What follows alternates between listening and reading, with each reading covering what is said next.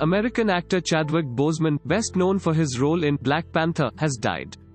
After a four-year-long secret battle with colon cancer. He was 43 year old. In a statement posted on his official Twitter handle, the actor's family said he was diagnosed with the disease in 2016. Chadwick Boseman passed away at his residence with his wife and family by his side. Thanks for listening to the latest news Suno. Download the free latest news Suno app to listen news in less than 60 seconds.